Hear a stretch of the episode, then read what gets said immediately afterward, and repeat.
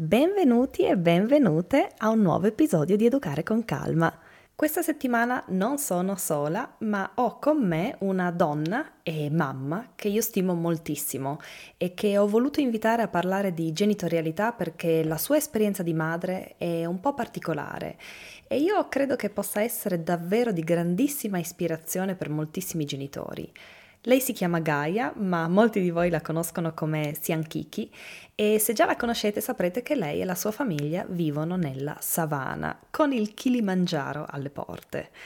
Ed è lì, con le giraffe in giardino praticamente, che con suo marito Ntoyai lei cresce Nare, la sua bimba che ora ha un anno e mezzo ma la sua storia potete davvero trovarla in tantissime interviste su internet o leggendo i suoi meravigliosi post su Instagram, che vi consiglio perché per me lei è una scrittrice bellissima e delicatissima. Ma oggi invece vorrei parlare con lei proprio di educazione dolce, perché voi ormai mi conoscete, io sono curiosa e visto che il modo che Gaia ha di essere madre mi incuriosiva perché lo sentivo molto vicino al mio, anche se viviamo in due realtà completamente diverse, allora un paio di mesi fa le ho chiesto se le andava di leggere il mio corso, Educare a lungo termine, e lei ha accettato. E sono nate talmente tante bellissime conversazioni tra me e lei che oggi abbiamo deciso di condividerne qualcuna con voi. Quindi non mi rimane che dare il benvenuto a Gaia. Ciao Gaia. Ciao Carlotta. Come stai? Grazie per avermi voluta come dite. Bene, uh, bene. Speravo di essere da sola, in tranquillità, invece come sempre, vita da mamma, l'imprevisto è sempre dietro l'angolo. È un podcast di maternità, quindi è solo adatto e appropriato che ci sia anche Nare con noi, guarda. Esatto, è, insomma è la protagonista, quindi... Esatto, alla fine parliamo di noi ma parliamo di loro indirettamente. Allora, prima di inoltrarci nell'episodio, ovviamente io vi ricordo che qui non ci sono studi di registrazione. Io sono in Nuova Zelanda, lei in Kenya, ha Nare addosso che mm, sta cercando di addormentarla ehm, o che va e viene, prende i coltelli. Insomma, può succedere di tutto, quindi noi incrociamo le dita, ci buttiamo, ci proviamo e poi facciamo, cerchiamo di fare miracoli in post production. Beh, mi verrebbe da dire che insomma credo che molte mamme si, si immedesimeranno abbastanza no? con la vita che insomma uno può vivere in Kenya nella savana ma poi la vita da mamma è abbastanza simile a tutte le latitudini del mondo. Esatto, è la stessa. Allora, ascolta, iniziamo subito che eh, magari sentendo le nostre voci piano piano Nare si riaddormenta. Allora, mh, mm, la prima cosa che mi hai scritto quando hai iniziato a leggere il mio corso, mi ricordo che è stata proprio relativa all'indipendenza con la quale eh, si cresce i bambini nella cultura Masai. Ricordo che mi hai detto che i bambini vengono eh, accompagnati verso la totale indipendenza e ovviamente a me eh, questo ha incuriosito molto perché Maria Montessori sottolinea sempre l'importanza dell'indipendenza e a me sembra quasi che lì da voi ehm, tanti dei suoi valori si applichino senza nemmeno accorgersene. Hai voglia di raccontarci un po' di più di questo? Allora, sì, eh, devo dire che mh, mhmm, premetto che io non conoscevo eh, in alcun modo l'educazione montessoriana, eh, né sentivo ne ho sentito parlare per forse anche un po' per moda, no? sui social, eh, vedevo tutte queste mamme influencer parlare dei giochi montessoriani, del letto montessoriano, della cameretta montessoriana, ma eh, non, non, lo so, io di, di, di mio non, non, sono mai stata una, una persona, una mamma particolarmente interessata a questo tipo di tematiche, anche quando ero incinta, non ho mai letto libri sulla gravidanza, non, mai, non mi sono mai voluta eh, creare dei, forse delle specie di conoscenze che avevo paura potessero diventare preconcetti o degli schemi troppo rigidi per me. Quindi ho sempre preferito ehm, lasciarmi guidare dall'istinto, ehm, anche quando forse invece qualche lettura in più qualche informazione in più avrebbe potuto aiutarmi in determinati momenti. Però è stata una scelta più o meno consapevole, ecco. Quando ho iniziato a leggere il tuo corso mi sono da subito resa conto che c'erano delle similitudini eh, molto particolari e molto, molto, molto mh, mm, forti anche in un certo senso. Questo dell'indipendenza è una delle più eh, lampanti forse, um, nella cultura Masai i bambini fin da subito vengono uh, in un certo senso abituati a uh, svolgere piccole attività lavorative e la cosa particolare è che eh, Maria Montessori chiama il gioco dei bambini lavoro perché è un vero e proprio lavoro e eh, i bambini sostanzialmente iniziano fin da piccoli a ricoprire comunque dei piccoli ruoli eh, lavorativi nell'ambito familiare. E mhmm, diciamo che questo avviene anche per una sorta di esempio, cioè le famiglie sono molto numerose, nei Boma, quindi nelle abitazioni tradizionali Masai, spesso vivono più nuclei familiari, quindi ci sono magari più bambini di diverse età, per cui chiaramente i bambini più piccoli seguono l'esempio dei più grandi che anche qui ho trovato, diciamo, una, una somiglianza con la scuola montessoriana, perché eh, leggevo sempre nel tuo corso che spesso i bambini più grandi eh, aiutano quelli più piccoli a svolgere determinate attività e anche questo succede nella cultura Masai in maniera del tutto spontanea. Non, non credo che nessuno conosca Maria Montessori tra i Masai. non credo, um, no, però è veramente così. no, non penso, chiederò. Magari lei conosceva i Masai, chi lo sa? chissà, chissà, esatto, sarebbe bello scoprirlo. Però eh, devo dire che per, per, i Masai è molto importante che il bambino fin da subito acquisisca, una sua indipendenza, eh, che il bambino fin da subito eh, abbia consapevolezza di se stesso e, uh, e del suo posto nel mondo. Um, io posso dire che personalmente ho notato tutto questo nella crescita di mia figlia in maniera assolutamente spontanea, cioè Nairesiai a casa fa un sacco di cose, sicuramente c'è, sicuramente c'è una sua um, indole più portata a, per esempio, a, tan- a, fare tanti lavori manuali, però vedo proprio come lei eh, ripeta delle azioni che vede, fatte, che vede fatte sia da me ma anche da altri bambini, eh, come ad esempio tanti bambini vengono la sera per... Nare, Nare, adesso dobbiamo fare... Dobbiamo...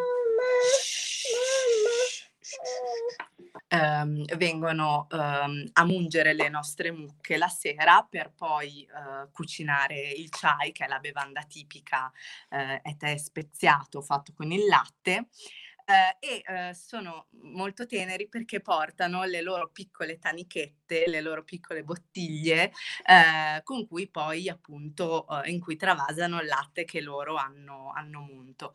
Eh, Nare fa troppo ridere perché anche lei la sera, anche se lei a casa sua ovviamente, esce di casa con qualche bottiglia o tanichetta e vo- chiaramente vuole andare a mungere anche lei le mucche. Quindi mi sono accorta come ehm, l'esempio anche dei bambini più grandi alla fine ehm, diciamo ha condizionato eh, in maniera positiva la sua, la sua, crescita, il suo sviluppo. Mi, mi lascia scioccata, te lo giuro, perché io ho praticamente dovuto studiare tutto questo sui libri, ehm, la filosofia Montessori e come funziona nelle scuole, perché l'esempio è importante, eh, perché è importante lasciare che i bambini facciano attività di vita pratica in casa. Maria Montessori chiama vita pratica proprio appunto questi lavoretti che tu definivi lavoretti. E, ehm, e voi invece avete una cultura Montessori innata. È incredibile. Sì, è, è, innata. È innata, sì. E poi tra l'altro mi hai scritto una cosa molto bella anche, eh, mi hai detto che comunque tu non riusciresti a pensare di crescere un figlio in un posto diverso da quello in cui sei. E mi chiedevo come mai, perché in fondo tu sei stata cresciuta in un posto diverso e io so che generalmente si tende a sentire più familiare eh, l'educazione ricevuta, ma anche proprio si tende a educare come si è stati educati. E, mentre a me sembra che per te questo di sentire più familiare l'ambiente dove sei stata cresciuta non è proprio così, quasi come se la savana in un certo senso fosse il tuo posto a prescindere. Che cosa ne pensi? Allora, io uh, quando sono arrivata per la prima volta in terra Masai ho chiaramente sentito di mh, appartenere a questo luogo e soprattutto uh, ho sentito la cultura Masai molto vicina a me e, e molto vicina un po' alla mia visione anche del mondo, del mondo, del mondo che vorrei.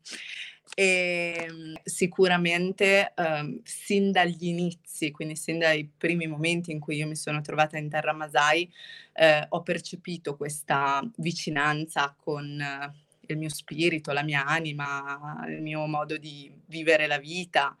Poi ovviamente trasferendomi lì, vivendo a contatto con la loro cultura, eh, con le loro tradizioni, con il loro modo di fare, di pensare, ehm, mi sono accorta che eh, soprattutto nell'ambito appunto dei, dei figli, della genitorialità, dell'educazione dei bambini, il loro approccio era molto più simile a quello che io avrei voluto avere con un mio futuro figlio. Eh, mi sono accorta che i bambini erano molto meno capricciosi, molto meno insoddisfatti, molto più consapevoli eh, di loro stessi, eh, molto più eh, presenti anche nella vita eh, di tutti i giorni. E insomma, io eh, devo dire che, che questo... Amore, cosa c'è? Hai caldo? Dimmi, cosa... hai caldo? Vieni, togliamo i pantaloni. se n'è andata, è andata i pantaloni e se n'è andata. Quindi, ti, quindi dicevo che mi sono accorta proprio come um, il loro approccio mi piaceva di più, cioè lo sentivo più mio prima di diventare mamma, ma anche uh, nel periodo poi della gravidanza, cioè non mi sono mai immaginata mamma, cioè forse anche un po' per la mia storia personale, il fatto di essere stata adottata, il fatto di aver scoperto quasi subito che sarebbe stata una bambina, quindi c'è stata una sorta anche un po' di transfer, no? Cioè in quella bambina eh, ho rivisto me stessa. Um, per cui diciamo non ho mai percepito uh, la maternità come qualcosa di speciale, qualcosa che mi avrebbe reso uh, una donna migliore uh, o che mi avrebbe completata, cioè ehm, per cui eh, vivere in un paese dove la maternità è vissuta come qualcosa di naturale, di eh, insomma niente di eclatante, eh, rispecchiava maggiormente il mio modo di, eh, di vivere questo, questo, momento. Se penso che mia suocera ha avuto 11 figli e molte delle mie cognate hanno 10, 9, 8 figli, eh, non era niente di speciale che io fossi incinta, per cui eh, non c'era tutta quella, un po' quell'infiocchettamento che è tipico a volte della, della maternità nel mondo occidentale, eh, che invece a me faceva sentire a disagio perché non rispecchiava il mio modo di sentirmi e quindi eh, mi faceva sentire inadatta, mi faceva sentire come se fossi io quella sbagliata. Per cui è per questo forse che eh, ti dissi quella volta io non, non credo di poter crescere un figlio in un contesto diverso perché non è che è il contesto che c'è un contesto più giusto e un contesto sbagliato, assolutamente, semplicemente per come sono fatta io, uh, con la mia storia, la, le mie esperienze, la mia personalità, il contesto della savana è il contesto che mi fa sentire più a mio agio e quindi sentendomi più a mio agio posso essere una mamma migliore. Certo, e questo credo che sia così per tutte, il problema è che spesso non lo riconosciamo. Spesso tante mamme non riconoscono che devono prima sentirsi a proprio agio per poter essere mamme e crescere um, figli a lungo termine, come dico io, con calma. Ma senti invece, parlavi proprio di queste due società diverse, di questi due mondi diversi, ma secondo te quali sono le differenze più grandi tra queste due società, anche proprio al di là dell'ovvio, ovvero che tu vivi in un tipo di casa diversa dalla mia o che tu hai dei, io ho dei comfort che tu probabilmente non hai. Mi piacerebbe magari che mm, provassi a pensare ad alcuni aspetti negativi e ad alcuni aspetti positivi di entrambe le società, che comunque tu le hai vissute entrambe. Sempre riguardo alla maternità o in generale? Sempre riguardo alla maternità. Tra i Masai, nella cultura Masai, perché io ci tengo sempre a sottolineare che la cultura Masai non è comunque la cultura di tutto il Kenya. Io vivo una piccola porzione eh, di, di cultura kenyota che è quella Masai, appunto. Um, nella cultura Masai questa, um, questo tipo di educazione uh, verso i bambini, questo volerli rendere indipendenti, questo uh, farli crescere a volte no? uh, in fretta, secondo me poi è estremizzato e ogni cosa che viene estremizzata poi rischia di finire per essere squilibrata. No? Chiaramente ci sono bambini che crescono troppo in fretta, che troppo piccoli diventano adulti e, uh, e questo è un aspetto della genitorialità tra i Masai che io non appoggio. Uh, abbiamo situazioni abbastanza critiche a volte, proprio perché a volte sembra un po' che si facciano figli per poi potergli dare uh, cose da fare, perché i genitori eh, non ne hanno il tempo, non ne hanno la voglia e quindi eh, diciamo questi bambini diventano un po' dei piccoli lavoratori eh, anche a discapito dell'educazione. Ci sono bambini che non vanno a scuola perché devono badare al bestiame del proprio papà eh, o bambine che non vanno a scuola perché devono badare alla casa insieme alla mamma.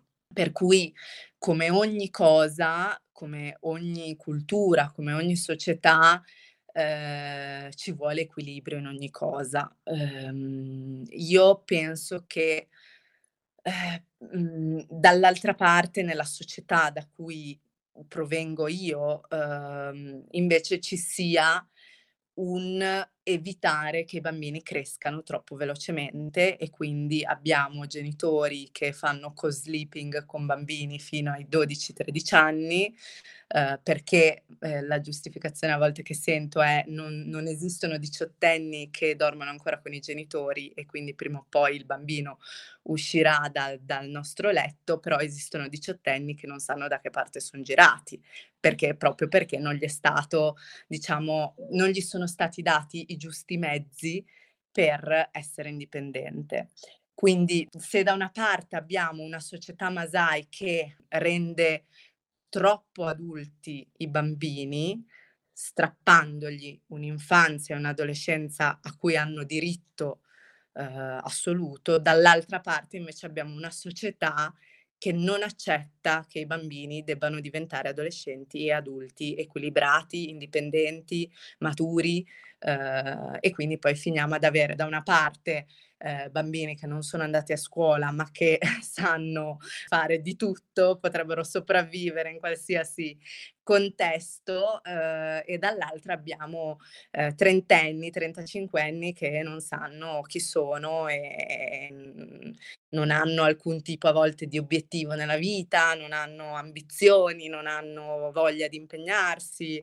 Eh, costanza, senso di sacrificio, volontà, insomma, quindi questi sono i due aspetti, diciamo, negativi principali che io vedo e che mh, mhmm, posso dire di aver vissuto. Credo che non ci sia un giusto o uno sbagliato, credo che nella, personalmente nell'educazione di mia figlia cerco di trarre il meglio dai due mondi. Lei penso che riuscirà a prendere eh, gli aspetti positivi dalle due società di cui lei comunque fa parte in un certo senso e, e, spero che unendo gli aspetti positivi sia dell'una che dell'altra, poi alla fine da questo miscuglio esca qualcosa di molto bello. Certamente, perché poi comunque come dicevi tu prima, alla fine gli estremi squilibrano in entrambi i casi, quindi è proprio quello che dicevi adesso delle due culture, che comunque certamente ci sono aspetti negativi in entrambe, aspetti positivi in entrambe, ma se riuscissi e anzi io credo che tu riuscirai a mettere insieme, tra virgolette, gli aspetti positivi di entrambe, probabilmente riuscirai ad incontrare un equilibrio, soprattutto per, soprattutto Nare riuscirà a, trovare un, un equilibrio. Un'altra cosa che noto molto nella società occidentale è il fatto che mh, mm, si trattano i bambini un po' come... Mh, mm, Maria Montessori definiva, diceva che ehm, si eh, associa l'immobilità al buon comportamento e l'attività al comportamento sbagliato, cattivo. Quindi per esempio un bimbo che sta fermo e zitto, ehm, che non si fa sentire, è un bimbo buono, tra virgolette. A me questo è successo tantissime volte al ristorante, che magari i miei figli, visto che sono abituati comunque a stare in un contesto tipo ristoranti, hanno avuto molta esperienza, quindi quando vedono questo, i tavoli a fianco mi dicono, ah che bravi i tuoi bambini, come li hai educati bene. Ma a me sembra che invece lì sia molto diverso, che proprio non esista questo concetto dell'immobilità come buono, come bambino bravo, bambino buono. No, non esiste perché uh, diciamo perché è sbagliata. Non, esiste, non, non esistono preconcetti verso il bambino, cioè il bambino è bambino, non c'è poi il bambino cattivo e il bambino bravo. Uh, generalmente, per esempio, quando qualcuno uh, parla di bambini uh, dà delle aggettivazioni concrete, cioè un bambino calmo oppure un bambino molto riflessivo eh, oppure a un bambino molto fisico, molto attivo, eh, ma non viene mh, assolutamente, non, non, vengono mai classificati come eh, buono e cattivo oppure eh, monello e obbediente. Non, non esiste proprio questo tipo di classificazione. Quello che io posso dire è che sicuramente Naressia è un po' diversa rispetto al bambino tipico Masai, che è invece eh, sotto alcuni aspetti meno stimolato di Naresiai, eh, perché proprio perché a volte le famiglie essendo così numerose all'interno del nucleo familiare la mamma poi smette abbastanza velocemente di occuparsi uh, del, del, bambino piccolo. Un bambino quando inizia a camminare è indipendente, per cui diciamo quando si è ancora uh, degli infanti, si può dire, certo. uh, il, il, bambino è già cresciuto per loro, mentre io e Ntoyai uh, siamo molto presenti nella vita di Naressia e siamo molto presenti nella sua educazione, anche soltanto per esempio a livello linguistico, noi parliamo tantissimo a lei, le parliamo in tre lingue, quindi è perennemente stimolata, per cui si vede che sta avendo uno sviluppo molto diverso da, da, alcuni bambini suoi coetanei. Tra l'altro noi in famiglia, eh, lei ha due cuginette, sono nate praticamente, sono nate tutte nel 2019 a pochi mesi di distanza, quindi nella stessa nostra famiglia abbiamo proprio anche la fortuna di avere tre coetanee, cioè Naresiai e queste altre due cuginette.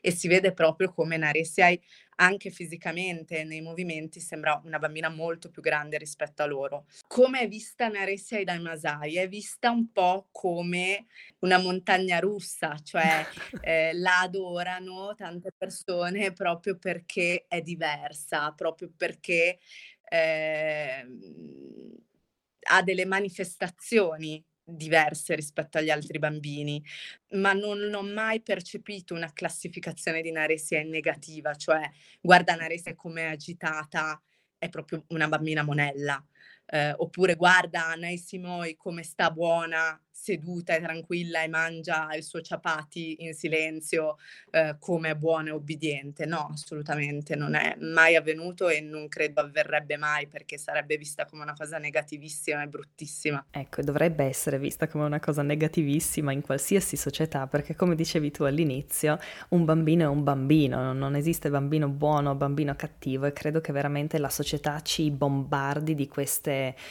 ehm, etichette, se vogliamo definirle così, e soprattutto, scusami se ti interrompo, diventa poi una colpevolizzazione del genitore, cioè tu non sei stato in grado di far capire a tuo figlio duenne che al ristorante non può alzarsi e, eh, diciamo, e muoversi. Eh, io cerco proprio di non eh, fossilizzarmi su quello che la società si aspetta da me. Se mia figlia di un anno e mezzo ha bisogno di alzarsi, cioè, non è, non è né colpa mia né mia responsabilità fermarla. È chiaro che se, cioè, poi bisogna diciamo, eh, diversificare e, e, e, e è, è, normale che un bambino magari di 5-6 anni che è in grado di controllarsi maggiormente e si metta ad urlare in mezzo al ristorante tirando il cibo, c'è poi e subentra il, l'insegnamento del rispetto, del, del, non disturbare gli altri, esatto. eh, del non sprecare il cibo, del non giocare con il cibo. Cioè, è chiaro che poi si parla anche in base alla fascia di età del proprio bambino.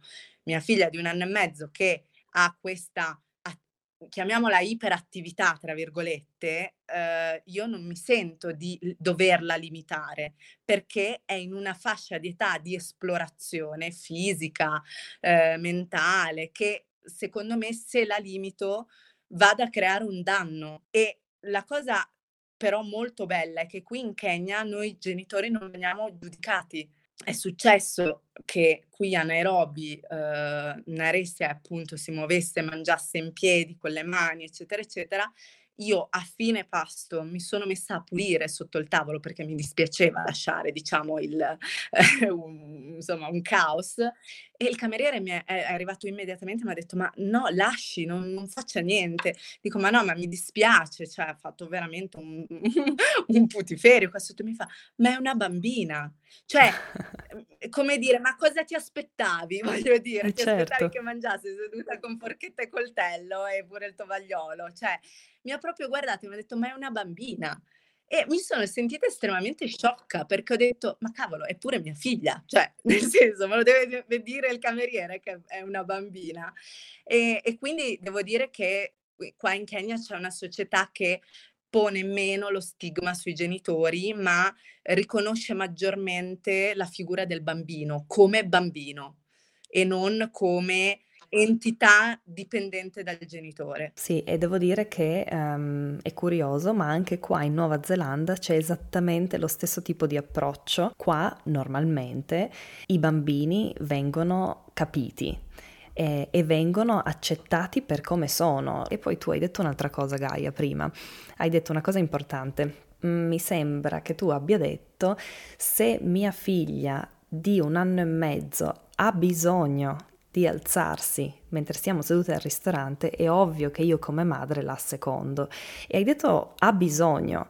E questo è verissimo perché i bambini hanno bisogno, il loro volersi alzare non è perché vogliono fare i bastian contrari e non vogliono stare seduti al ristorante con noi a tavola, è semplicemente perché è un bisogno fisiologico di muoversi.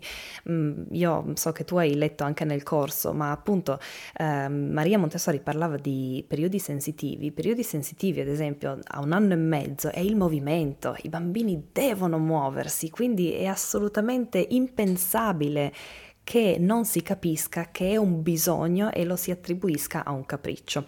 Comunque, chiusa parentesi perché altrimenti vado avanti per ore.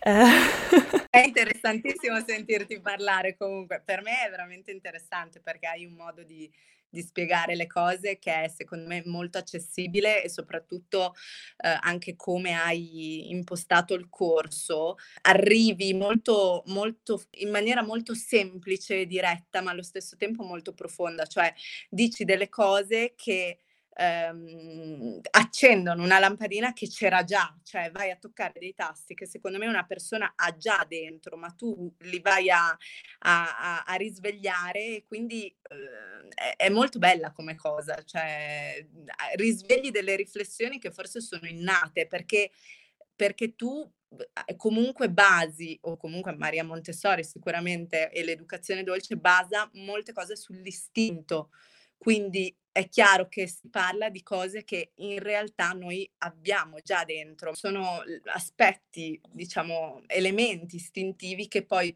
vengono oscurati da variabili esterne, quindi dal condizionamento della società, da quello che gli altri si aspettano da noi.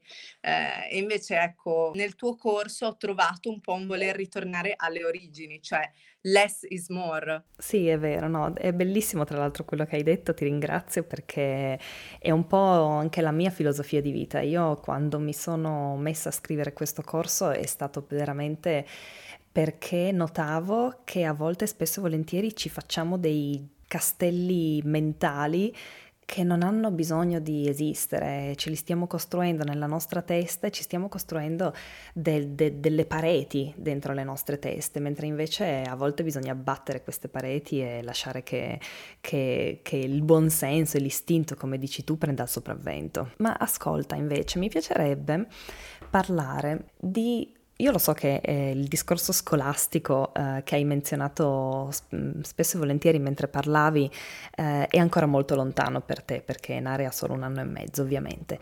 Mm, però io immagino che comunque ehm, lì il sistema scolastico, l'educazione in generale sia diversa da quella a che noi siamo abituati nel, nel mondo occidentale, magari per avere una, cosa, una scuola un po' più simile a quelle dell'immaginario comune occidentale bisognerebbe andare in una città come Nairobi. Tu hai pensato a questo per il futuro di Nare? Mm, hai pensato all'homeschooling? Hai pensato a qualcosa di questo tipo o cosa ne pensi? Allora, ehm, io credo che, uhm, mandarla a scuola nella savana, ehm, sarebbe probabilmente, mhmm, un po' limitante, perché, uhm, il livello comunque dell'istruzione nelle zone rurali, non soltanto nella savana, quindi nelle zone periferiche del paese, ehm, è molto basso uh, e soprattutto purtroppo in Kenya è ancora presente un fenomeno che sarebbe illegale, quindi è un reato, uh, ma viene purtroppo ancora messo in atto che è il caning, cioè uh, punire fisicamente gli studenti soprattutto nelle scuole di Nairobi eh, dove c'è più controllo, dove sono diciamo meno eh, situazioni meno critiche, è, è, meno presente, anche se nelle baraccopoli eh, e nelle scuole all'interno delle baraccopoli il caning avviene eh, tuttora, ma nelle zone rurali, eh, nelle scuole pubbliche ehm, avviene. Questo è, è un aspetto che a me fa molto pensare, mi faceva molto pensare, molto preoccupare quando succedeva ai miei nipoti e io mhmm, lo sapevo. E adesso che ho uh, una bambina, chiaramente questo aspetto è da tenere in considerazione. Uh, io e Toyai siamo molto coesi nell'educazione di nostra figlia, quindi uh, lui stesso vorrebbe che Naresia studiasse diciamo, in un ambiente non soltanto adatto a livello, cioè dal punto di vista educativo, ma protetto, cioè che la certo. lascio a scuola e non ho l'ansia che, che, venga picchiata, e, insomma, ecco, situazioni poco piacevoli. Per cui ne parliamo in famiglia, ne, ne parliamo sia io con Toyai che anche con mia suocera, a volte è successo di, di parlarne e devo dire che forse la scelta più, più saggia potrebbe essere quella di eh, farla andare a scuola, non dico a Nairobi, ma nel centro abitato più grosso vicino a noi, quindi insomma un paio d'ore da casa, ovviamente trasferendoci lì eh, non, non, sarebbero, non, sarebbero, grosse distanze. Noi in città andiamo ovviamente in mezza giornata, non è, non è niente di che, però probabilmente questa potrebbe essere una soluzione. Chiaramente non troveremmo mai la scuola montessoriana, però quantomeno eh, delle scuole sicuramente più, più, più adatte, più che certo. non ci facciano stare in pensiero. Qual è l'età lì in cui si inizia ad andare a scuola? 3-4 anni iniziano con la nursery. Ah, ho capito, però tu stai...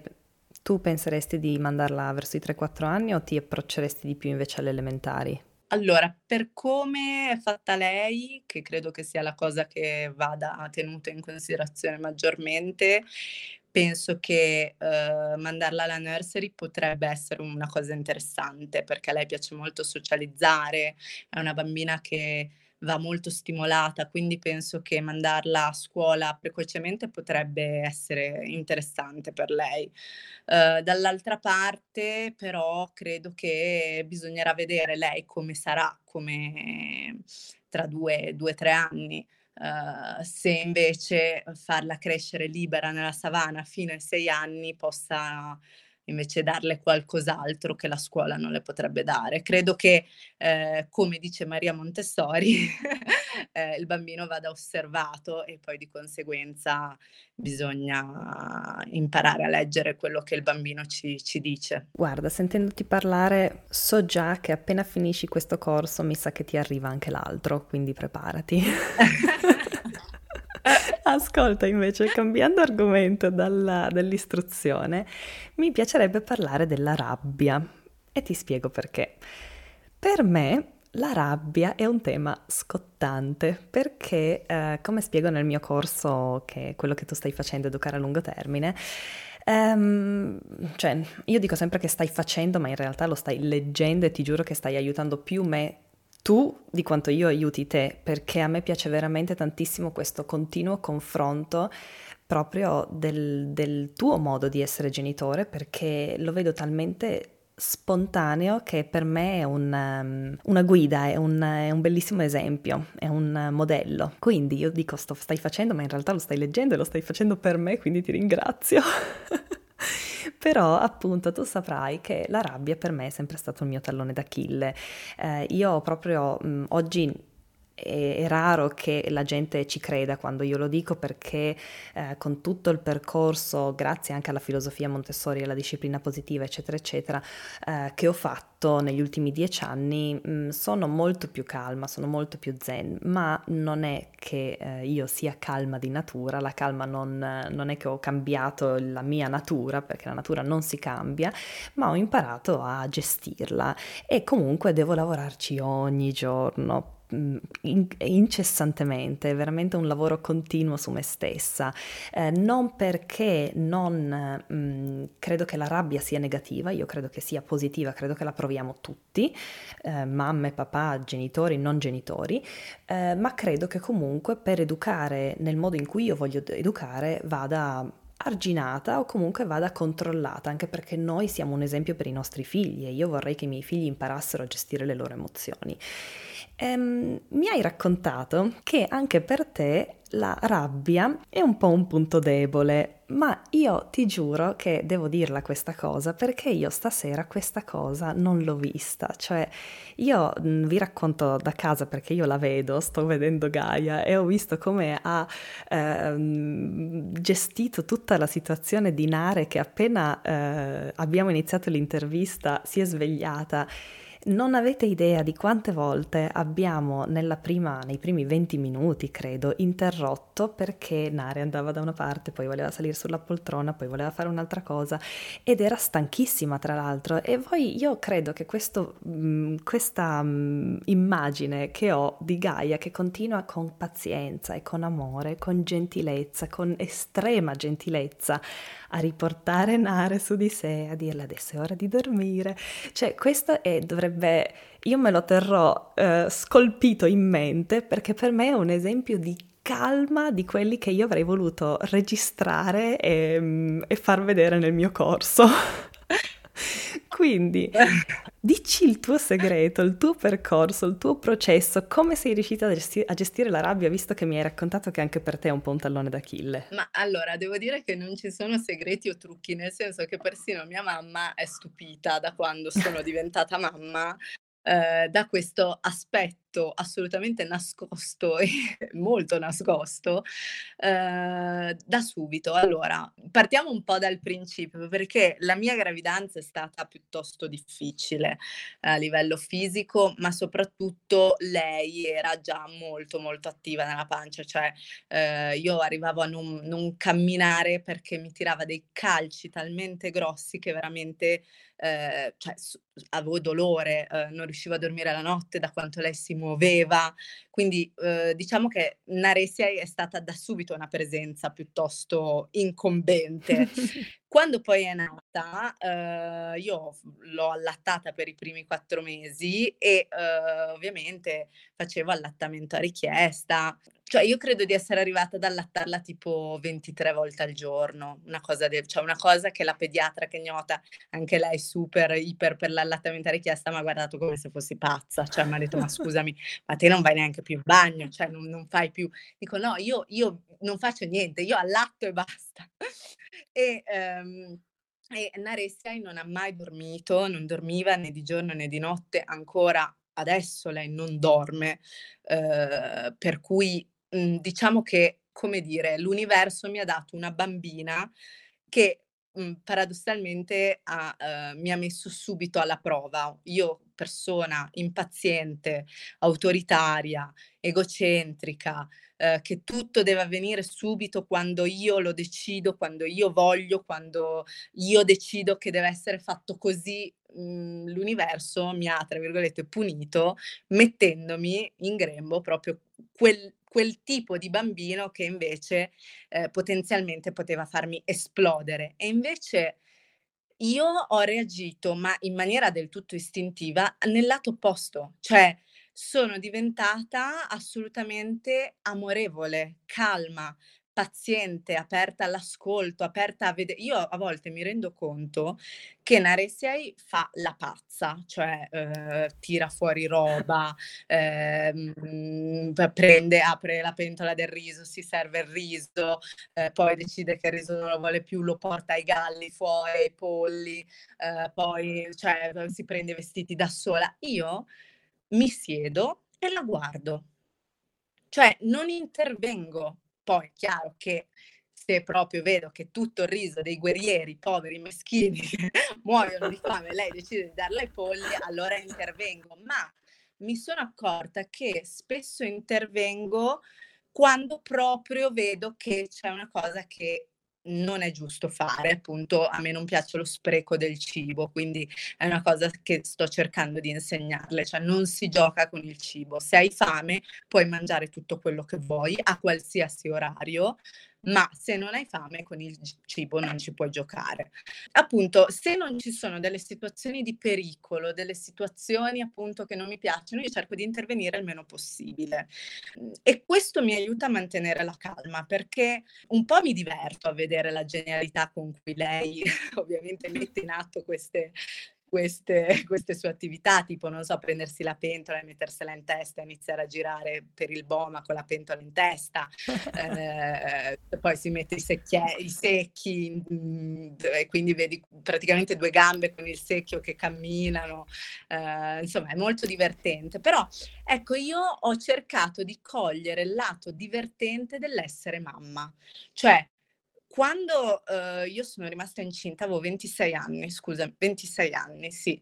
Uhm, tutti: "Ah, ma sei giovanissima, ma sei" ma io non ho mai visto il lato negativo dell'essere mamma giovane, anzi, cioè è una figata, perché sei comunque nel pieno delle tue forze, delle tue energie, ehm, hai ancora una visione fresca della vita, sei meno stanca, sei meno per cui io proprio a a mia mamma ho detto: "Io voglio divertirmi con mia figlia, cioè voglio ehm, voglio viverla in maniera positiva. La maternità non è una prigione, non è che tutti i giorni dobbiamo esser nervose. È chiaro che la giornata no, ce l'ho, la giornata in cui sclero, ce l'ho, la giornata in cui appena lei dice B inizio a a dare, ehm, diciamo forfait.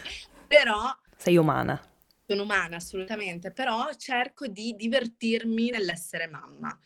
Uhm, quindi anche le cose che magari, mhmm, dovrebbero in teoria essere dei trigger per la mia rabbia, cerco di trasformarle invece in aneddoti divertenti. Poi, uhm, diciamo che noi viviamo in una situazione anche, uhm, proprio, mhmm, diciamo familiare, come si può dire, una casa, un una in un ambiente in cui lei è veramente molto libera di fare, ehm, detto detto spontaneamente un po' tutto quello che vuole lei, perché, ehm, non ha limiti, perché in casa non abbiamo gli spigoli, perché non ci sono cassetti da aprire, perché, ehm, non ci sono le prese elettriche, perché cioè, è chiaro che non ci sono scale, uhm, quindi lei è libera da tutto questo e, uhm, e e questo da una parte mi aiuta, perché quanto più lei è libera, quanto più lei ha anche imparato un po' ad autogestirsi. Però le giornate negative ce l'ho, le giornate in cui sclero ce l'ho, le giornate in cui dico: "Antoiai, portala un po' da tua mamma", che io per due ore riesca a lavare i piatti e pulire la casa senza che lei metta i piatti puliti nella roba sporca. Cioè è ovvio che poi eh, insomma la vita reale non è tutta farfalline e roselline, però eh, io provo a prendere il lato divertente della maternità. Che bello. E questo tra l'altro credo che sia veramente un, um, un bellissimo insegnamento per tutti, tutti dovremmo cercare di divertirci di più con i nostri figli, soprattutto quando loro hanno ancora voglia di divertirsi con noi, perché arriverà anche il momento in cui ci lasceranno e ci diranno no, basta, io questo non lo faccio più con te. E io vedo ad esempio con Oliver che sta cominciando adesso a eh, respingermi in alcuni momenti e io dico oh, dov'è il mio bambino? Però comunque hai detto anche un'altra cosa molto interessante, io credo che l'ambiente sia veramente molto importante perché comunque penso che spesso e volentieri tutti molte o tante delle restrizioni che un genitore del mondo occidentale dà ai figli o si sente di dover dare ai figli, perché spesso e volentieri non è necessario, eh, sono proprio eh, dettate dall'ambiente che ha intorno. Se noi preparassimo un pochino di più l'ambiente, proprio per questi pochi anni, non è che dico di rivoluzionare la casa, però se preparassimo un pochino di più l'ambiente nei primi anni di vita di un bambino per accogliere il bambino e per fargli fare, tra virgolette, un po' quello che vuole, perché alla fine la libertà porta indipendenza e la libertà è importante con pochissimi limiti, ci sono dei limiti ovviamente, ma secondo me devono essere pochi. Se noi riuscissimo a fare questo, secondo me ridurremmo anche moltissimo le restrizioni, ridurremmo eh, le, i sensi di colpa, ridurremmo eh, la rabbia, come dici tu, e quindi credo che questo sarebbe veramente un primissimo passo. Ma senti invece, come ultima domanda, mi sarebbe piaciuto però veramente parlare con te di adozione, um, perché um, questa conversazione sull'adozione è nata da un qualcosa, uno scambio che abbiamo avuto io e te su WhatsApp in cui tu mi hai scritto uh, che i tuoi genitori sono stati delle mosche bianche e mi hai scritto sicuramente l'adozione cambia qualcosa nel rapporto genitore-figlio e penso che ti doni un'apertura mentale, una sensibilità diversa rispetto all'avere figli naturali. E quando io ho letto queste parole, ehm, anche se io ovviamente non posso parlare di adozione con cognizione di causa perché eh, non l'ho mai vissuta, mh, mm, ti ho risposto che penso che spesso mm, mi sembra quasi che mh, mm, i genitori delle società moderne sentano che il rispetto dei figli gli sia dovuto, come se io ti ho messo al mondo e tu mi devi rispettare. Mh, mm, mentre probabilmente, mi chiedo, non lo so, un genitore che adotta questo eh, questo sentirsi in diritto del rispetto e dell'amore magari non ce l'ha, perché a volte forse un genitore che adotta capisce il privilegio di poter crescere un figlio più di quanto non lo capisca un genitore come me, per esempio, che ha deciso un giorno di rimanere incinta, il giorno dopo era incinta e ha avuto due bambini sani. Quindi Ecco, eh, mi piacerebbe parlare con te di questo perché mh, anche se credo che sia un argomento molto ehm, delicato, sai che a me piace normalizzare conversazioni e eh, mi piacerebbe sapere che cosa ne pensi tu, visto che comunque tu l'hai vissuta entrambe queste realtà. Ehm, sei stata adottata e ehm, adesso sei madre. Ma allora intanto Um, diciamo che um, hai ragione a dire che è un argomento un po' delicato, ma non tanto per, uh, per me quanto per un po' l'alone a volte che uh, circonda l'argomento adozione. Uh, spesso si parla, si tende a parlare di adozione in una maniera un po' politically correct, cioè non si vuole ferire la sensibilità dei protagonisti di, questo, di questa cosa, perché da una parte abbiamo genitori uh, che non hanno potuto spesso, eh, perché poi ci sono anche famiglie adottive che hanno scelto l'adozione uh, come diciamo istituzione, quindi um, per dare famiglia ha dei bambini che non, non l'avevano, ma la stragrande maggioranza sono persone che non hanno potuto avere figli biologicamente. Quindi c'è, c'è sempre un po' questo cercare di parlare di adozione senza ferire l'adottato, gli adottanti, certo. insomma, cioè ci sono tanti equilibri. E alla fine forse si finisce per parlarne, se, per renderlo un tabù, forse. Esatto, sì, si finisce anche un po' a volte per luoghi comuni, secondo me, e, e questo è molto ingannevole. Spesso sento dire, eh, sento dire, leggo, essere l'adozione eh, è come avere un figlio naturale, no? Cioè ci, si cerca di eh, normalizzare passami il termine, super tra virgolette, normalizzare l'adozione rendendola naturale come, eh, come una gravidanza, una gestazione, un parto. Uh, facendo questo invece non soltanto si ehm, si stigmatizza ancora di più l'adozione, ma la si, le, la, la si priva della sua natura. Eh, non si può paragonare una, l'adozione con tutto il suo iter burocratico, con tutte le, le sofferenze, l'agonia, a una gestazione. Certo, poeticamente si può dire che anche mia mamma ride, dice io ho avuto una gravidanza di sette anni. È chiaro che, diciamo, eh, è ovvio che, che, che si, si, scherza, però eh, poi mia mamma quando si è trovata con sua figlia adottiva incinta si è resa conto di come le due cose sono assolutamente diverse, le sensazioni sono diverse, le paure sono diverse, perché una mamma adottiva ha paura che l'incontro con l'assistente sociale non vada, che ti diano un appuntamento e poi il giudice non si presenti, che il bambino venga dato a un'altra famiglia, mentre una mamma diciamo che vive una gestazione ha paura di un aborto spontaneo, ha paura di una malformazione, eh, ha paura che eh, alla morfologica non ci sia un orecchio, ci siano sette dita, eh, le paure sono diverse le paure, le incertezze eh, e, e, anche poi crescendo, credo, le problematiche eh, sono ben diverse. Le problematiche che mia mamma ha dovuto affrontare con me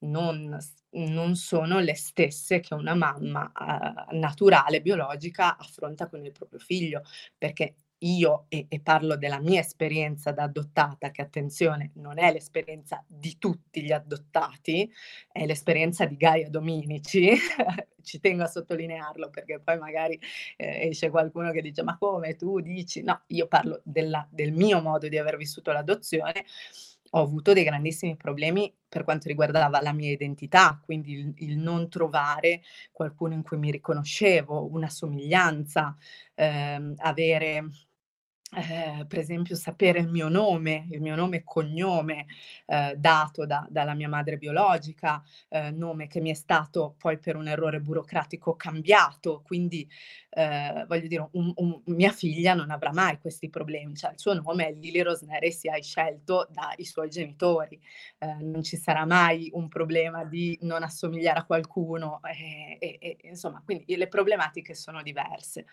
Um, L'altra cosa che, uhm, ti volevo dire, che è sempre riguardo alla mia esperienza di diventare mamma dopo essere stata adottata, è il fatto che, uhm, per ricollegarmi a a al diciamo alla consapevolezza una consapevolezza maggiore dei genitori adottivi, quando io sono rimasta incinta chiaramente è stato un momento molto critico per me, uhm, molto più la gravidanza che poi la maternità in sé perché, uh, come ti accennavo all'inizio della nostra chiacchierata, aver scoperto di aspettare una bambina è stato un po' uno shock all'inizio perché ho avuto questo transfer fortissimo e seguito poi da un totale rifiuto, cioè uh, io sono un po' eh, forse in maniera esagerata adesso, però sono entrata un po' in depressione, cioè non sapevo, non, non provavo niente e quindi eh, mia mamma mi, mi, prendeva in giro perché mi diceva tu non, non hai la, la, depressione postpartum, ma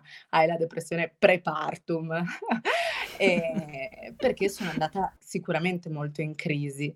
Um, poi l'avere accanto mia mamma che non aveva potuto vivere quelle cose che stavo vivendo io, quindi eh, la, sentire il battito, eh, sentire i primi calci, sentirla muovere, mi faceva sentire ancora più in colpa perché io mi sentivo un irriconoscente, cioè ma come? Poi io ho avuto la fortuna di rimanere incinta senza, diciamo, particolari ricerche, insomma è successo in maniera molto naturale. Eh, e, e mi sentivo molto in colpa, soprattutto nei confronti di mia mamma, che, ma come? lei non ha potuto, ha dovuto aspettare sette anni, cioè insomma loro hanno avuto una storia di adozione piuttosto difficile, prima gli avevano dato un'altra bambina, poi questa bambina è stata data a un'altra famiglia, quindi oh. comunque una sofferenza all'interno della sofferenza e io ero lì su, cioè, a casa mia che mi lamentavo perché no, io non voglio essere mamma, non so come farò, cioè io volevo un maschio, eh, io cosa, cosa faccio con una bambina femmina, eccetera, eccetera. Quindi sicuramente ci sono due esperienze molto diverse perché eh, sono, sono sensazioni, sono emozioni, sono percorsi completamente diversi l'amore alla base è lo stesso, cioè ehm, l'amore che prova mia mamma, nei confr- mia mamma mio papà nei confronti miei e di mio fratello è assolutamente lo stesso che proviamo io e Toyai per Nare. Ma le esperienze sono diverse e credo che la ricerca la sofferenza della ricerca, la sofferenza dell'attesa, eh, la sofferenza del, dell'imprevisto, dell'imprevedibilità eh, della situazione che l'adozione crea all'interno di una famiglia, perché ricordiamo che due, eh, due papà, due mamme o ma- una mamma e un papà, comunque due persone, sono famiglie anche senza figli, quindi all'interno di una famiglia eh, rende il tutto più, secondo me, più intenso, più, più, eh, più sentito forse di una gravidanza naturale, perché la gravidanza naturale è comunque una cosa che accade da sola, mentre l'adozione deve essere cercata, voluta, desiderata, aspettata ehm, e, e, credo che questo renda eh, i genitori adottivi Ehm, più consapevoli di di del loro percorso, di ciò che desiderano. Uhm, insomma è è difficile diventare genitore adottivo senza volerlo, mentre puoi diventare genitore senza volerlo Esatto. biologico, no, cioè diciamoci le cose come Esatto. stanno, voglio dire. Ehm, il genitore adottivo, ehm, ricerca un figlio, lo lo cerca, lo vuole. Ehm, succede che nella natura dell'essere umano si possa avere una gravidanza, ehm, non cercata, non voluta, non non particolarmente aspettata e, e, quindi per forza di cose queste due esperienze sono diverse. Um, io posso parlare della mia esperienza, ti ripeto, non mi piace parlare dell'adozione in generale perché sono situazioni troppo, troppo diverse. Ti posso dire che i miei genitori ci hanno uh, educato a me e a mio fratello in un modo in cui io vedevo che i genitori, per esempio, dei miei amici non, non facevano. Quante volte io da adolescente andavo a casa delle mie amiche e magari c'era l'amica che si voleva fare il piercing, il tatuaggio, o magari se l'era fatto di nascosto e mi ricordo che una volta appunto questa mia amica si era fatta un tatuaggio di nascosto, non mi ricordo, insomma eravamo diciottenni, e eh, quando siamo arrivate a casa sua mamma era impazzita e le aveva detto una frase che io non ho mai più dimenticato perché mi, mi terrorizzò e, e, e, le disse io come ti ho creato ti distruggo. E fu una cosa che a me scioccò mm. perché uh, cioè, mi resi conto di un senso di possessività nei confronti quasi dei figli, cioè sei mio, ti ho creato io, tu sei qui grazie a me. Che è un una cosa che che veramente mi ha mi ha tur mi turbò moltissimo perché, mhmm, mai credo mia mamma o mio papà si sarebbero sognati di di dirmi: "Tu sei qui grazie a me, tu hai fatto questo grazie a me", o, ehm, insomma non mhmm, a volte noto, mhmm, nelle nelle famiglie biologico, ora usiamo questi termini per, per contraddistinguerle, ehm, noto a volte degli attaccamenti dei, dei genitori verso i propri figli ehm, poco equilibrati, appunto, in questo caso negativi, cioè se fai qualcosa ricordati che io ti ho creato eh, ricordati che tu mi appartieni o finché vivi sotto questo testo devi rispettare le mie regole eh, che, che non, non, hanno nulla a che vedere con il rapporto, diciamo, biologico, cioè siccome viviamo sotto lo stesso tetto, allora io devo essere un soldatino, devo, cioè voglio dire, è un po' un controsenso. Esatto. E, ehm, dall'altra parte, se poi vogliamo andare a vedere, diciamo, dei, degli aspetti uh, insidiosi anche dell'adozione, uh, dall'altra parte uh, c'è a volte un tentativo di andare a mettere delle pezze su dei dolori, delle sofferenze che invece danno una permissività esagerata, no? Cioè a volte il genitore adottivo per non creare più sofferenza al bambino, al ragazzo eh, adottato, eh, gli fa passare tutto, no? Cioè tutto è concesso, tutto è, è, è dovuto perché ha già sofferto abbastanza. Quindi eh, come in ogni cosa, come dicevamo prima, in ogni cosa ci vuole equilibrio, ci vogliono comunque eh, esatto. delle regole, ci vogliono e soprattutto soprattutto io credo, permettimi di dire questa cosa, so che magari esula un po',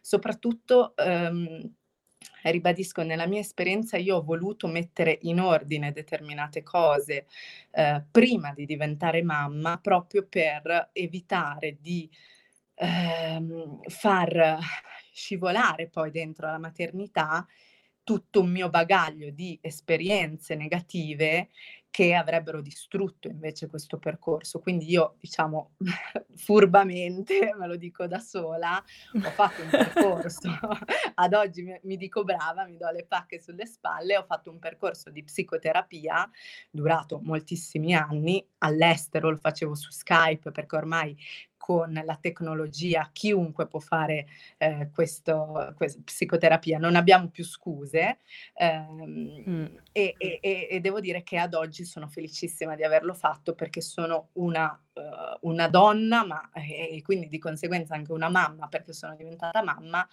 molto più consapevole anche di, di, insomma, dei miei aspetti negativi, delle mie paure, delle mie insicurezze, delle mie cicatrici e questo mi permette di essere una mamma molto più serena, molto più eh, diciamo attiva e meno passiva nei confronti della, della, mia vita. E questa è una cosa che secondo me a prescindere mamma adottiva, mamma eh, biologica, eh, prima risolvere il proprio vissuto e poi allora si è pronti ad accogliere una nuova vita, ma accoglierla in un momento di caos penso che sia, possa essere distruttiva come cosa.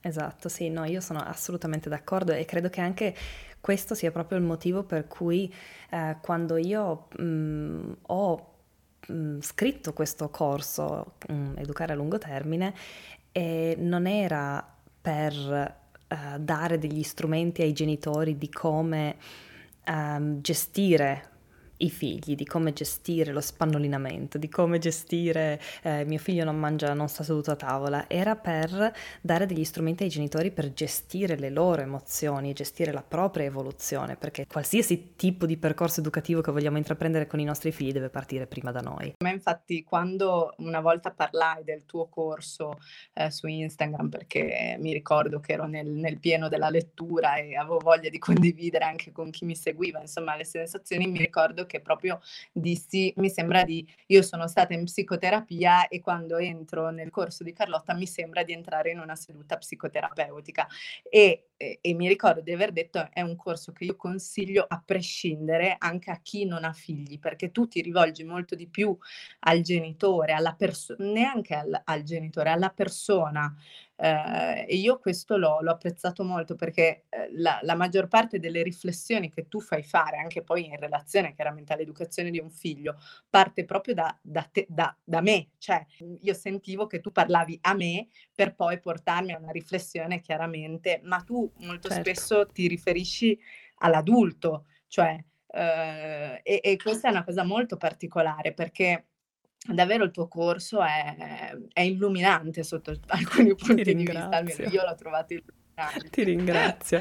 E tra l'altro poi mm, quello che ti stavo per dire prima è che eh, a un certo punto hai detto una cosa che adesso non ricordo esattamente, ma mi ha fatto venire in mente una conversazione che ho avuto mm, tantissimi, tantissimi anni fa, ancora prima di diventare madre, con la mia insegnante di ballo, che lei rimase incinta quando era proprio ballerina étoile della scala, quindi insomma una gravidanza molto sofferta, molto faticosa per lei perché comunque tante contraddizioni, tanti sentimenti contraddittori, quindi per qualche anno lei ha proprio rifiutato uh, questo bambino e l'ha cresciuto più suo padre.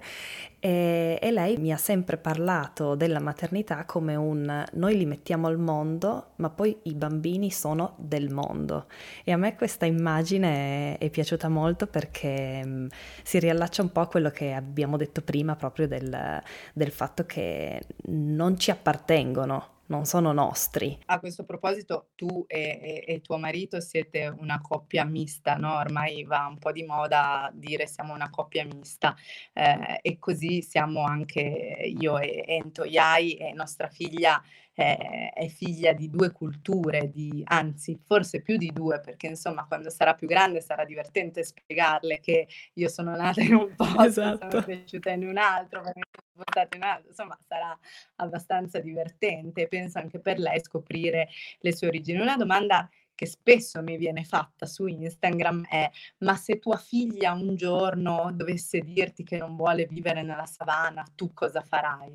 Eh, ed è una domanda che mi lascia sempre molto perplessa perché eh, tra l'altro, vabbè, penso che sia anche eh, sintomo di poca conoscenza del, della mia vita, perché voglio dire, sono nata in un paese, sono cresciuta in un altro, poi sono emigrata in altri due paesi, ora vivo in un terzo paese e chissà nel futuro dove andremo. Eh, però ecco, è, è abbastanza eh, significativa questa domanda perché c'è comunque questa preoccupazione, no? Cioè, cosa farai se tua figlia non vuole vivere nella savana? E cosa farò? Niente.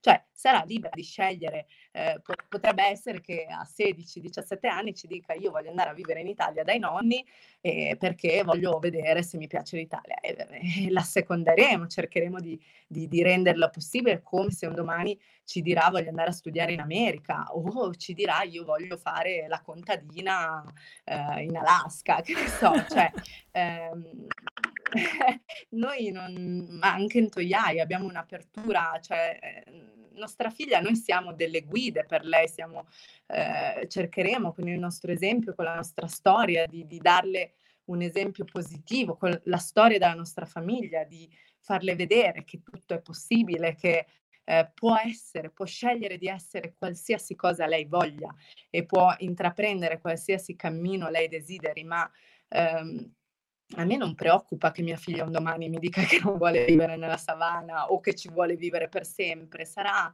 libera di fare quello che vuole, però io a volte vedo anche la preoccupazione dei miei followers no? di dire ma cosa succede se lei non vuole vivere lì? Oppure cosa succede se lei un domani ti dovesse dire che vuole andare in Italia? Ma niente, cosa deve succedere? Come io ho detto ai miei non voglio fare l'università, voglio andare in Australia e sono andata in Australia. Esatto. Eh, ecco, penso che a volte, cioè questa domanda sia significativa di una visione Mentalità. a volte un po' eh, no, possessiva dei figli, mm. cioè sì. Come se, insomma, io mi dovessi sentire tradita da mia figlia perché non vuole vivere nella savana o perché vuole andare a vivere da un'altra parte, ma mm, io non, non la vedo assolutamente così. Anzi, io le auguro che a 18 anni ci saluti e ci dica eh, io vado a scoprire il mondo, voglio andare in Colombia, voglio andare in Senegal, cioè io me lo auguro, io spero di essere un esempio per mia figlia positivo di donna libera, di donna curiosa, di donna emancipata, di donna che ha voglia di conoscere il mondo. Spero che lei mi guarderà come un, esempio da seguire.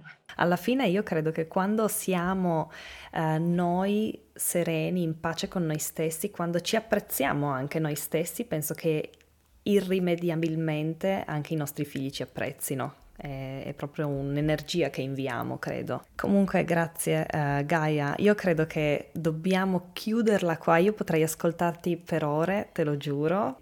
Potremmo andare avanti. Potremmo, sì, probabilmente potremmo andare avanti tutta la tua notte, tutta la mia giornata.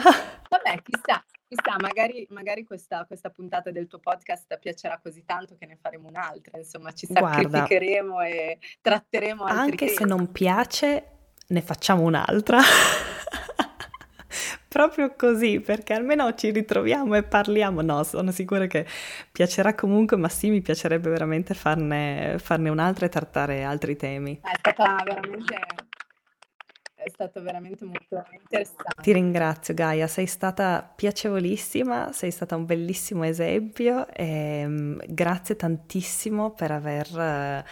Prima di tutto accettato e secondo per aver passato l'intera serata con me perché alla fine io non so quanto, da quanto siamo qua ma da tantissimo e da te è tardissimo eh sì, è quindi ti ringrazio esatto oh mamma mia le ore sono volate è stato davvero è un vero. piacere Carlotta, ti ringrazio per avermi avuta come tua ospite. Grazie a te Gaia. Un'ultima cosa, hai voglia di dire dove ti possono trovare? Perché così almeno chi non ti conosce riesce ad arrivare a te. Sì, certo. Allora su Instagram mi, mi trovano come Siam Kiki, un nome un po' particolare. E da lì trovano poi un po' tutto quello che, che riguarda te, trovano anche Pamoja che, che, è bellissimo, io sto desiderando di tornare per avere la tua collanina bianca, sappilo. Grazie, mi fa piacere. Però proprio per una questione di emissioni non volevo farla spedire dall'altra parte del mondo, eh quindi sì, sto aspettando di tornare in Europa, complesso. ma sarà il mio primo acquisto, sappilo. Grazie ti ringrazio, mi fa piacere. Grazie a te Gaia. Un abbraccio fortissimo e alla prossima a questo punto. Grazie Carlotta, grazie. Buona giornata. Io vado a dormire, ma tu inizi la giornata. Io inizio, esatto, e a te buonanotte. Ciao Gaia, alla grazie. prossima. Ciao. Ciao. Wow, wow, wow, wow. Non so voi, ma io questa chiacchierata l'ho adorata. Eh, sono spesso rimasta incantata ascoltando Gaia, la mia mente andava a conversazioni e domande che avrei voluto farle, ma non volevo interromperla perché mi ammaliava con i suoi racconti, con il suo modo di esprimersi, con i suoi punti di vista. E poi vabbè, non so se avete mai registrato un podcast, ma io all'inizio di ogni chiacchierata con qualcuno chiedo sempre di non interromperci e di non parlarci sopra perché non essendo io un master dell'audio poi non saprei assolutamente come gestire la situazione di persone che si parlano una sopra l'altra. Oh, comunque mi è piaciuta veramente tanto, spero che ce ne saranno altre e um, spero che sia piaciuta anche a voi tanto quanto è piaciuta a me e non mi rimane che ricordarvi che mi trovate anche su www.lateladicarlotta.com e mi trovate anche su Instagram e Facebook come La Tela di Carlotta blog. Buonanotte, buona serata o buona giornata, a seconda di dove siete nel mondo. Ciao!